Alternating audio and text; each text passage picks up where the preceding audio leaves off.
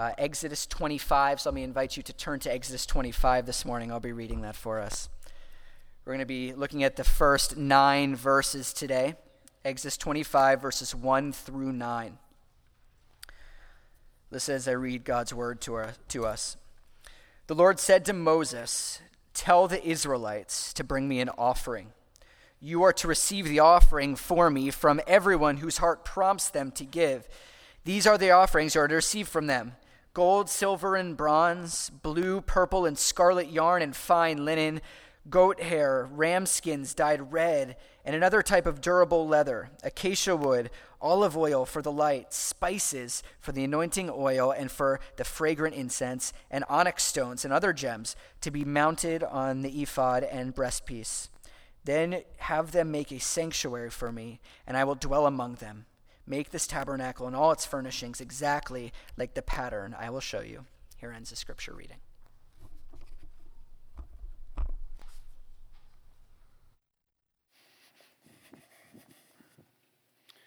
Good morning, everyone. Happy 4th of July weekend to all of you. It's great to be here with you today. As we uh, come to this passage, uh, I want to ask you to bow with me for a word of prayer.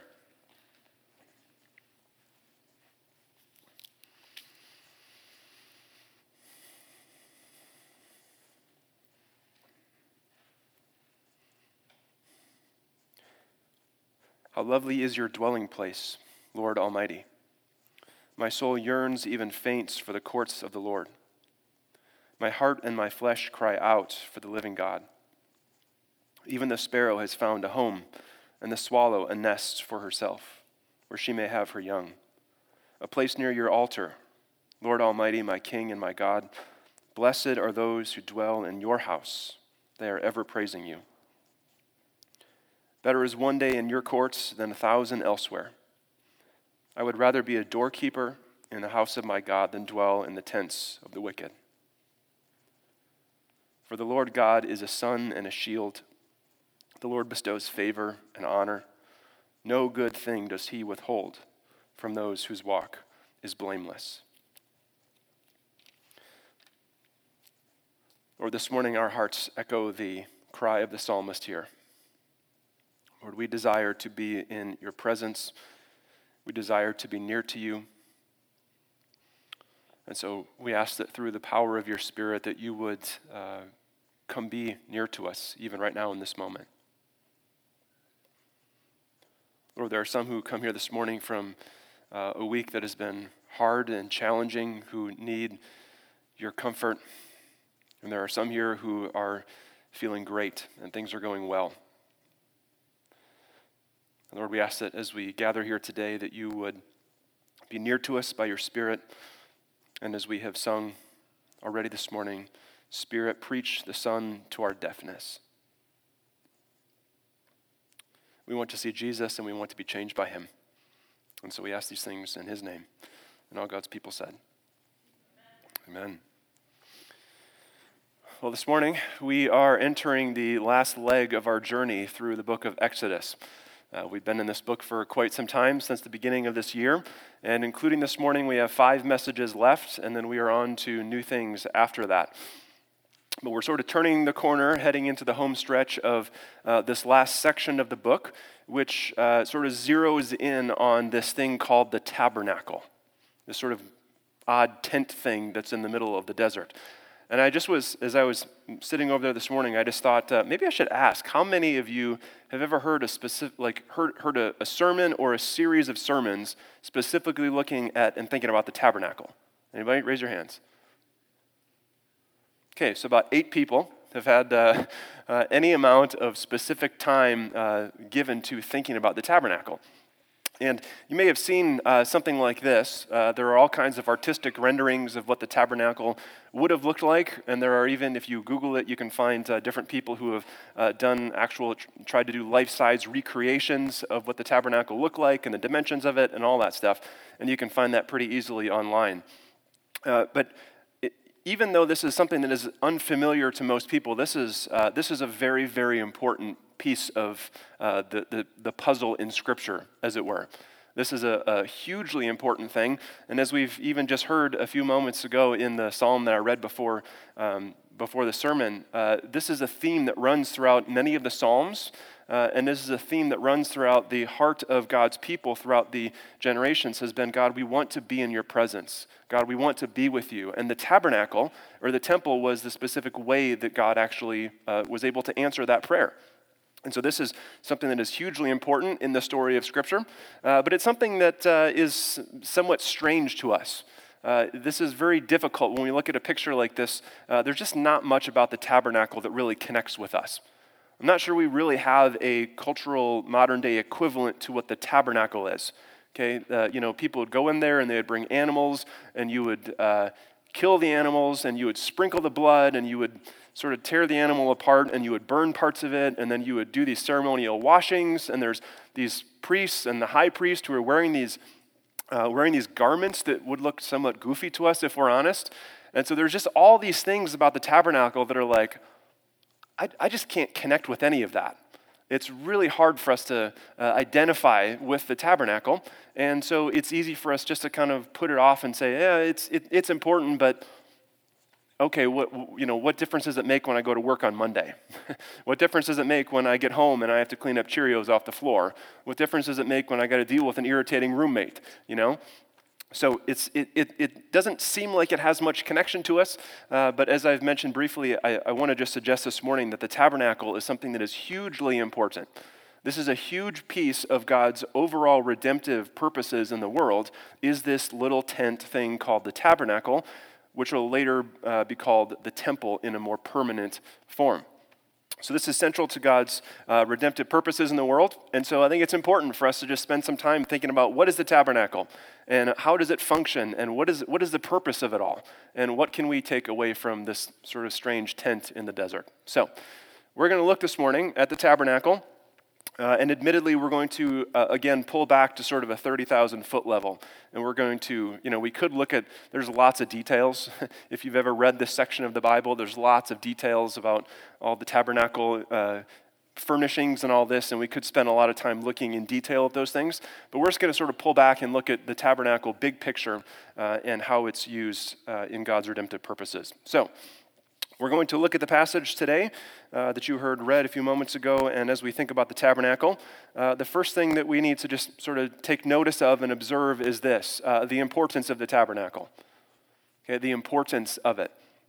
Now, the tabernacle uh, is very important, and the author of the book of Exodus tells us about the importance and about the significance of the tabernacle, and he does not do it the way that we would maybe want him to do it we would want him to come out and say at the beginning of chapter 25 and say, okay, guys, you got to know, pay attention because the tabernacle is really, really, really, really, really important. Okay, so just, just pay attention.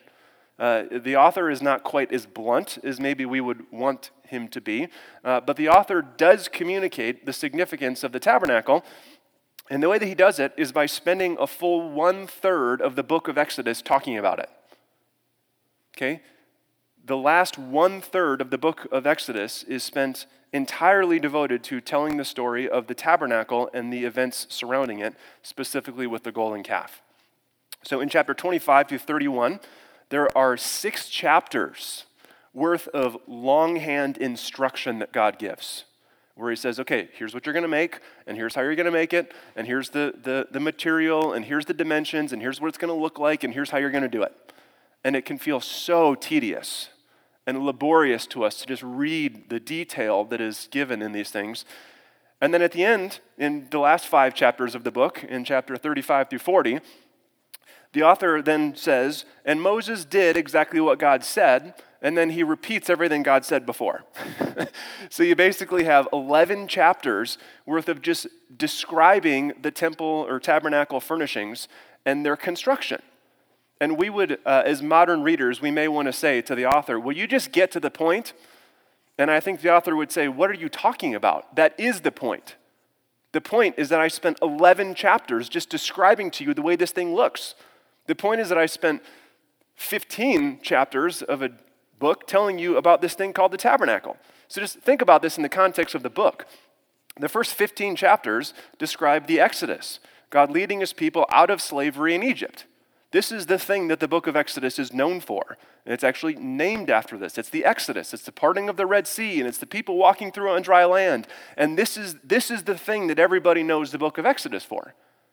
But only 15 chapters are spent on that initial phase of the story.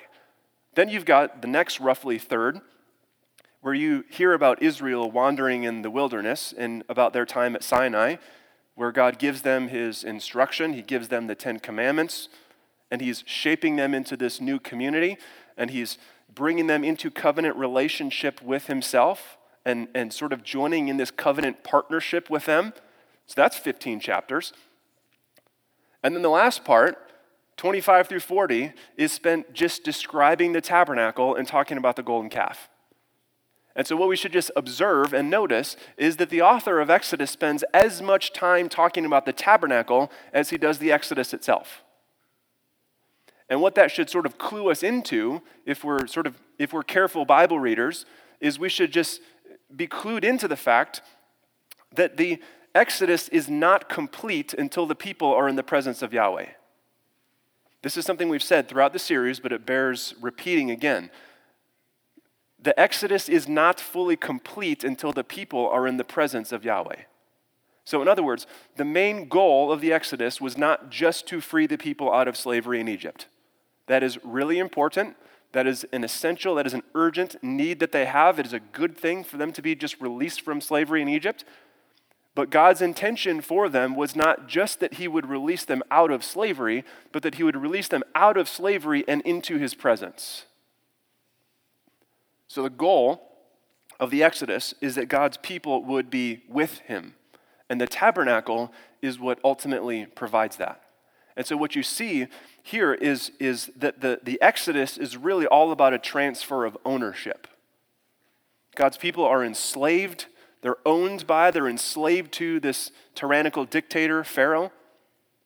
God frees them not so that they can aimlessly wander the desert by themselves and just figure it out because that would not be good news for God's people if He simply released them out of slavery and said, All right, you're on your own. that would not be good news for them. He frees them out from underneath the tyranny of Pharaoh and brings them out underneath His gracious rule and authority. So the Exodus is about a transfer of ownership, it's about a transfer of allegiance from Pharaoh to Yahweh Himself. And this is what the tabernacle ultimately accomplishes. So that's, that's something of the importance of the tabernacle. Okay, the tabernacle is essential because it completes the Exodus. The Exodus is not complete until the people are in the presence of Yahweh in relationship with Him, and the tabernacle is what makes that possible. Okay, so that's the importance of the tabernacle.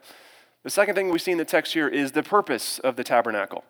So let's think about that for a moment the purpose of it. The purpose of the tabernacle, what the tabernacle does, is it provides the solution to our greatest need. The tabernacle provides a solution to our greatest need. Now, there's lots of different things that we would say, oh, I need that. There's lots of different things we would say, oh, that's really important, I must have that. Okay, so you may say things like uh, good education, actualizing your potential, uh, having a su- successful career, uh, finding a spouse, raising productive members of society in the form of children, uh, achieving financial stability, planning for your retirement and your future. Those are all really important things that we would even say, you know, I need those things. And yet, what the story of the Bible tells us over and over and over again is that none of those circumstantial things are the greatest need we have. Certainly, those are real needs, and everything I just mentioned is a very good thing something we ought to pursue. And yet, what the Bible continually affirms is that our deepest need is not for some sort of circumstantial uh, thing to happen in our life. Our greatest need is that we have been exiled from God. We've been exiled from Him in relationship. Because of our rebellion, because of the ways that we have done what is right in our own eyes, the ways that we have chosen not to follow the instruction of the Lord for the idolatry that lives inside of us, for the ways that we have sinned against God and sinned against our neighbors, for all of those things, that has left us exiled from God in relationship, alienated from Him. And so that is our greatest need, and that is precisely the need that the tabernacle is the solution for. The tabernacle provides a solution to our greatest need. And so you could say it like this The tabernacle provides a way home from exile. We've been exiled from God in relationship with Him, and the tabernacle is the solution to that greatest need. The tabernacle provides a way home from exile. Now, what we're going to do here for just a few moments is we're going to nerd out, okay? Can you do that with me? We're going to nerd out for a few minutes because uh, the text, if, if we observe carefully, uh, what we see is that the Bible makes it very clear that the tabernacle does provide this way home from exile, okay? So let me just show you this.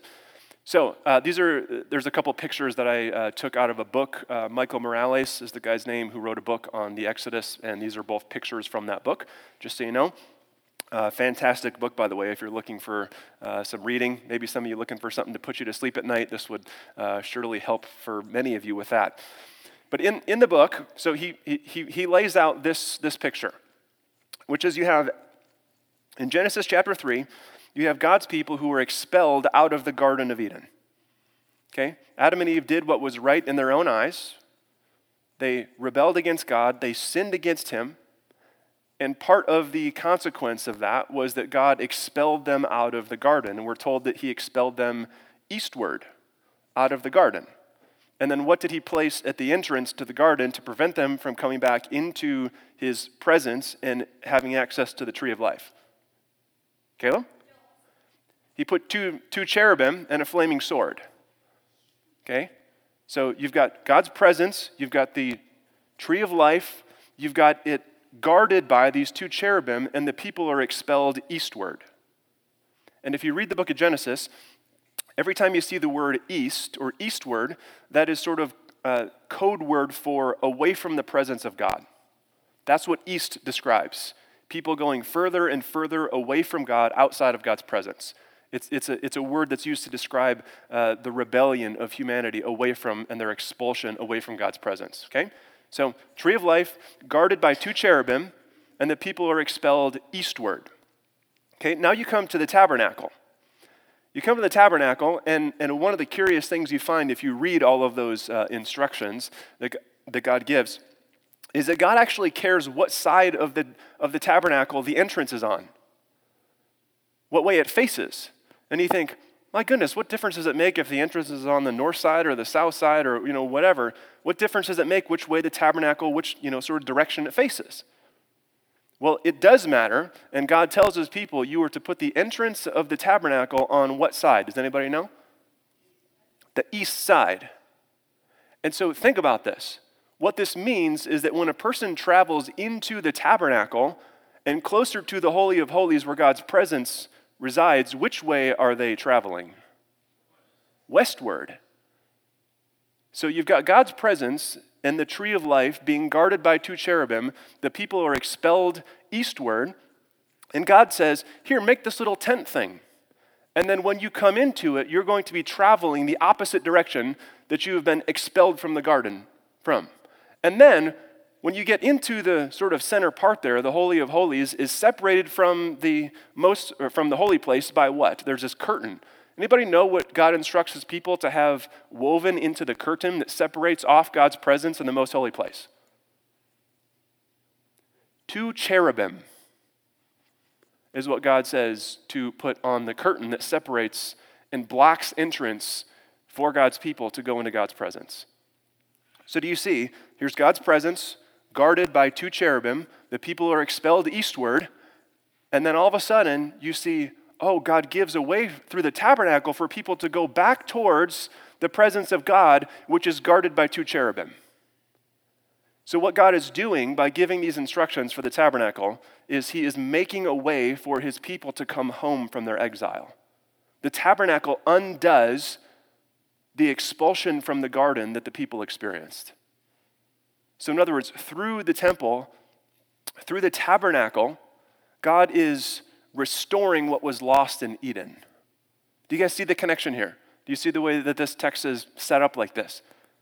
This is, this is God making an incredible provision for his people. And think about this every time the people participate in the activities of the tabernacle, every time they bring their sacrifices, every time they sprinkle blood, every time they do all those things that to us may seem so odd and bizarre, every time they do those things, they are symbolically and ritually reenacting a return to the garden. They're ritually and symbolically enacting physically with their bodies. They're enacting a return to God's presence. And God has made a way for them to experience coming back into his presence. Except what we see with the tabernacle is you've got this Holy of Holies, it's guarded. It's sectioned off, and only one time per year, only one person can go in there. So the people of God have access to God's presence, they have real access to God's presence, but it's not a full access to God's presence, it's a mediated access. Somebody has to go into God's presence on their behalf. So the tabernacle is a stunning act of God's provision. The tabernacle is a stunning, it is an incredible act of God's grace and His mercy and His provision. And in the tabernacle, what is God doing? God is giving Himself to His people. God is saying, Here, Here's this tent thing I want you to make. This is the way that my presence can dwell among you. So, this is the provision that God is making. Because one of the tensions that the story of the Bible raises for us is you have this holy God who cannot be in the presence of sin. And you've got these unholy people who are stained and marred by sin and its presence in their life and in our world. And so, how is it that a holy God who cannot be in the presence of sin without consuming it can be in the presence of his people without consuming them too? And the tabernacle is the answer to that. This is God's provision for how He, a holy God, can be among unholy people without consuming them, without destroying them. And I think it's important for us to just remind ourselves here that this is, this is entirely God's doing. God is the one who initiates this, God is the one giving them these instructions. what, what's, what's, it, it, would be comical if it wasn't so uh, disastrous. Uh, what's comical is that every single time the people of God try to approach God on their own terms, like we're going to see next week with the golden calf, it doesn't go well. It never turns out well for them when they say, I'm going to sort of like create a committee and we're going to drum up a way to, you know, we're going to sort of create a, a way to be in God's presence. Every time the people of God try and do that, it ends with death and disaster. So God makes a way. God provides the way, and this is a stunning act of God's provision here in the Old Testament. And at the same time, there is a greater act of God's provision that is coming. As we read the chapters of the Old Testament, we see that God's people set up this tabernacle. When the nation is established in uh, the land of Israel, then the tabernacle becomes a permanent thing called the temple. But we see that the problem still exists that God's people uh, continue to be marked by sin. They continue to be marked by rebellion and idolatry. They continue to do what's right in their own eyes. They continue to fail to be the uh, faithful covenant partner that God wants them to be. And so you've got the same, the same problem of God's people need uh, provision. And we see in Jesus that greater provision comes. In the, in the tabernacle, you have God bringing his presence into the Holy of Holies. God is present with his people. And what we see as we come to the New Testament is the exact same thing. God does that not through a tabernacle, but he does it through a person. He does it through the person of Jesus. A verse that many of you are familiar with is uh, John 1:14, where it says, "The Word became flesh and what? And dwelled among us." That verse makes the point, uh, but when you see the original Greek, uh, it, it sort of makes it pop in 3D. The verb that's used there for dwelled is a word that literally means tented or tabernacled. So the word became flesh and tabernacled among us. And what, what John, the author of that gospel, is doing is he is saying, Don't you see that the person of Jesus completes and fulfills? He is the tabernacle. This is God's presence with us.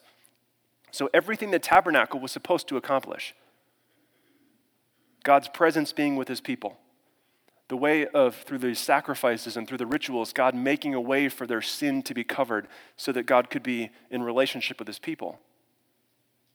Jesus tenting and tabernacling among us is the completion. He is everything that the Old Testament tabernacle was looking forward to and anticipating. He completes and perfects everything it was designed to do. We see in Mark's gospel, in chapter 15, I'm not going to show it to you quite yet. You see, Jesus is executed, and as he hangs on the cross, he breathes his last, and then what happens? Anybody know? Yeah, with a loud cry, Jesus breathed his last. The curtain of the temple was torn in two from top to bottom. So that curtain that was in the temple that had those two massive cherubim woven into it that we're guarding God's people from accessing his presence, that curtain is torn in two. And the very clear and obvious reason that Mark is telling us that is to say, in the death of Jesus, we now have full access to God. Access to God before was walled off to the vast majority of people. It was only one person on one day. It was Aaron or whoever the high priest was who could one day a year go into the Holy of Holies one time per year. And of course, he would be wearing this uh, elaborate chest piece that had these, uh, had these 12 stones on it, which represented the nation of Israel. And so he would, as a kind of new Adam, he would go back into the presence of God and he would be carrying or bearing the names symbolically would be representing the people of Israel as he went into the Holy of Holies. And so, through his mediation on their behalf, the nation of Israel would be entered into the presence of God. But this was only one time per year, and it was one person who was able to have this kind of access to God and to his presence. But then Jesus tabernacles among us. God's presence comes to us fully in the person of Jesus. And as he dies, the temple curtain is torn in two, and now all people are given access to God the Father. Every single person who would come to Jesus, who would give their trust and their allegiance to him, who would give their lives to following him is given the gift of God's Spirit, his presence to be with us, and through Jesus has access to God the Father. So in Jesus, we have complete and total access to God the Father. Now, of course, that does not mean that we experience the fullness of that here and now, okay?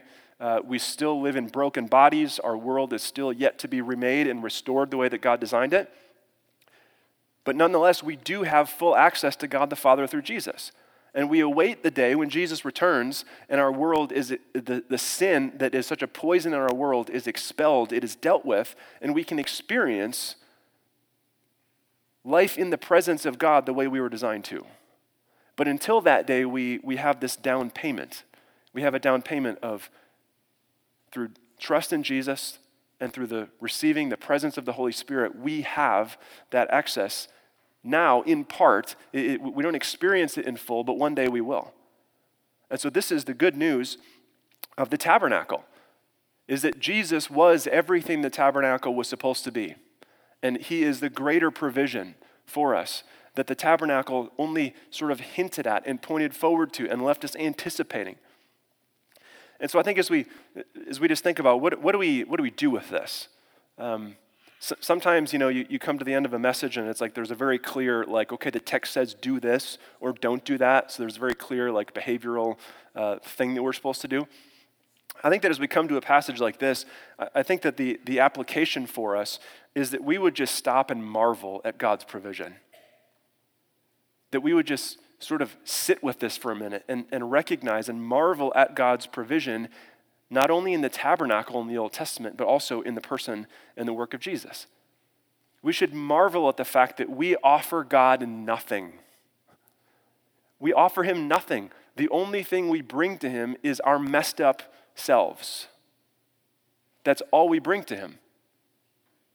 We should marvel at the fact that God does not need us.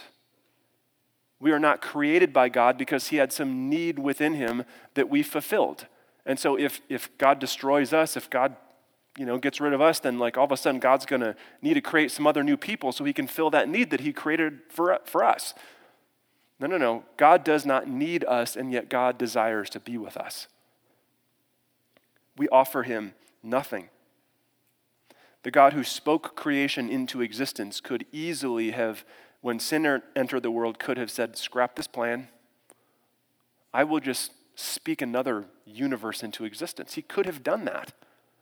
And yet, what God chose to do was to enter into the brokenness of his world and to take things that are broken and make them into something beautiful. And that's what God does, and that's what the, the tabernacle is all about. And so we should just pause and marvel at the grace and the mercy of God that He would, that he would want to be with us. That says a whole lot more about God than it does about us. God doesn't want to be with us because we are so wonderful and special, and God can't imagine heaven without us. Certainly, we are made in God's image. We have inherent dignity and value and worth, and that is an important thing, absolutely. But God does not need us, and yet God desires to be with us. And this morning, we should just sit in that, and we should marvel in that reality, and we should worship the Lord because of that. As we come to the communion table today, we will partake of physical elements that remind us in a physical way of the physical presence of God among us in the person of Jesus. And so, as you receive those elements today, as you come forward down the center aisle, you can receive those elements. You can partake of them and drop your cup on the way back to your seat, or you can head back to your seat and spend a few more minutes in quiet uh, reflection and contemplation and prayer and confession. Uh, but my encouragement is come forward today and receive the broken body and shed blood of Jesus in a fresh way, knowing that with, with the reality fresh in our minds that God desires to be with us and He's made a way, He's made provision for us. So let's come to the table and celebrate that. As we, as we do, I'd like to invite you to take just a few moments of uh, time for silent reflection and confession, and even uh, time to uh, offer your thanksgiving and your praise to God for His provision. So let's do that now.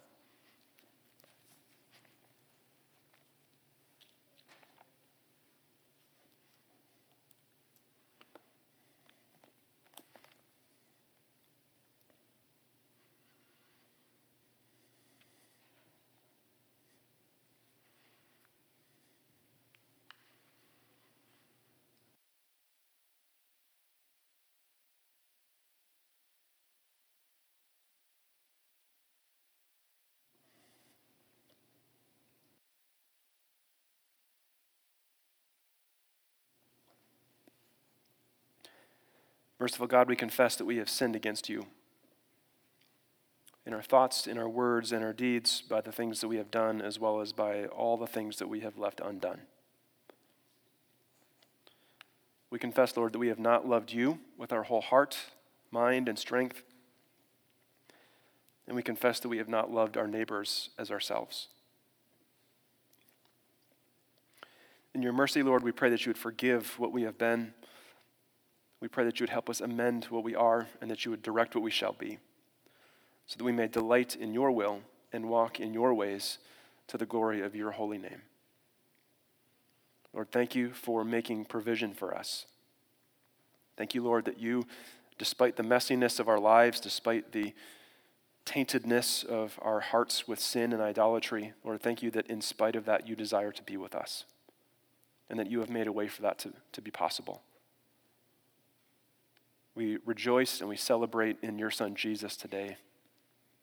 And we just thank you that you love us and that you've made provision for us in him. And all God's people said, Amen.